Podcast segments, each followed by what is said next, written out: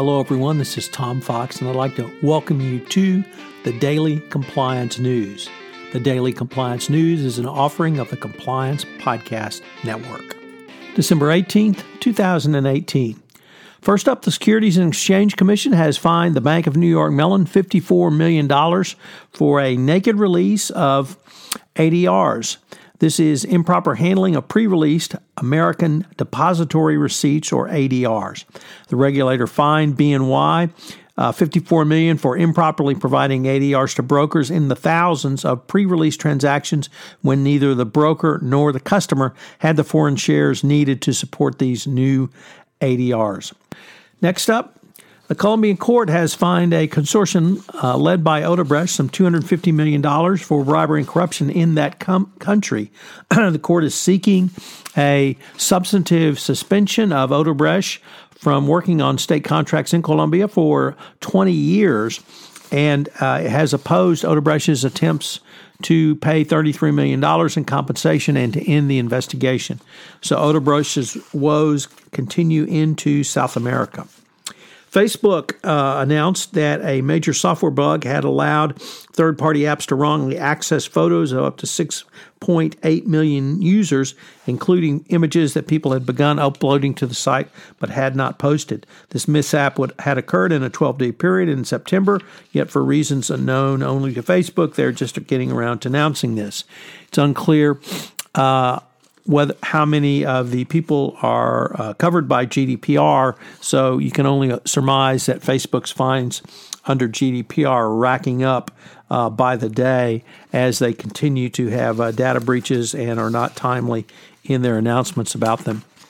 And finally, in the biggest news, and what I'm going to um, devote the rest of this uh, daily compliance news podcast to, is the announcement that the country of Malaysia has filed criminal charges against Goldman Sachs and former partner Ted Leissner in connection with the 1MDB financial scandal.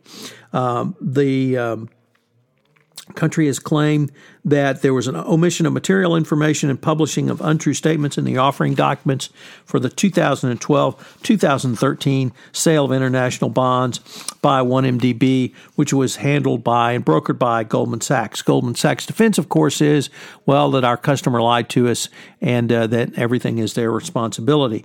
Uh, the problem is, of course, that there's been regime change in uh, democratic regime change in Malaysia and now the government wants some or all of its money back. The bank paid $600 million in profits, and uh, the um, uh, was 6.5 billion total in bonds. Malaysia considers the allegations and the charges against Goldman Sachs to be grave violations of its own securities laws and reflect the severe uh, severity and uh, therefore the prosecutors are seeking criminal uh, prosecution in addition to 2.7 billion misappropriated. It's going to be interesting to see how those plays out, but it cannot be a good announcement or a good day at Goldman Sachs. As I previously indicated, I've decided to move forward with the daily compliance news into 2019 each day. If there's a different format or different information distribution that you would like, please give me a shout and let me know. tfox at tfoxlaw.com. Also, I hope you will check out some of the new offerings on the Compliance Podcast Network. Jay Rosen and myself have started a new podcast series, Popcorn and Compliance, a look at compliance through the lens of the movies, that premiered Saturday, December 8th, and will post bi monthly on Saturday for your entertainment and enjoyment listening pleasure.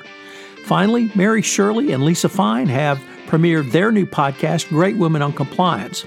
I hope you will check that out. It's a great podcast series. We have several other offerings that we are in production and will go live after the first of the year on the Compliance Podcast Network.